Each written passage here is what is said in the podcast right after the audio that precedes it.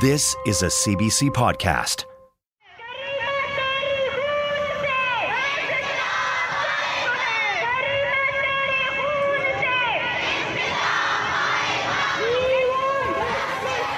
I am going to tell you a story that a powerful state doesn't want you to know about a crisis they've tried to keep hidden.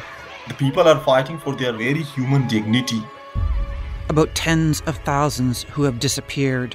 Once they get into the hands of the military, they will be tortured brutally.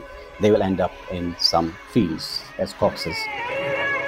And others who have escaped, only to have the threats follow them around the world. They said that if he thinks that he's in France and he's far away from our reach, tell him not to be mistaken. It's a story so dangerous to tell that for some it's meant ending up on a kill list.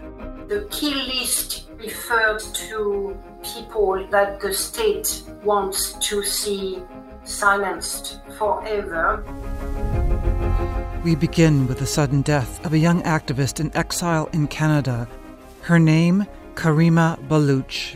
Within Pakistan, she was seen as a dangerous political actor and a threat to Pakistan's security, but she was a local hero, kind of a beacon of hope. Karima had fled for her life after angering Pakistani authorities. Canada had gone to great lengths to give her our protection. We had failed to protect her. Do you think she committed suicide? Absolutely not. I think she was killed. But would Pakistan dare assassinate a dissident in the West? Before her death, she had been talking about being followed, getting threats. She was afraid that these threats could come real. And then we would both laugh and say, well, this could never happen in a country like Canada. When Karima Baloch died mysteriously in Canada, it sent waves of fears across exiled activists, giving us a message that even if we are in exile, the threat is still there. On top, it said Karima Baloch, check. And then it had four or five names with my name in it as well. That these people are yet to be handled. What really happened to Karima, and what was the cause she was so willing to die for? This is not a matter of Karima only. It is about thousands of people who got killed, disappeared, persecuted. The world is ignoring it.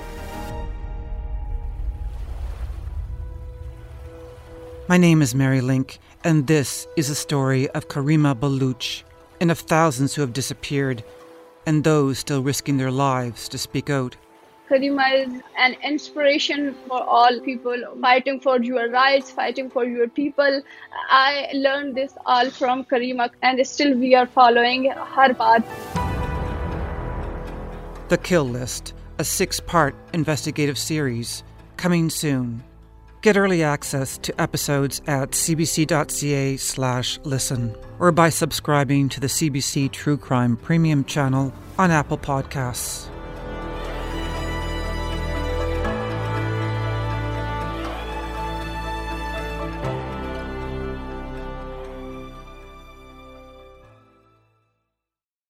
For more CBC podcasts, go to cbc.ca slash podcasts.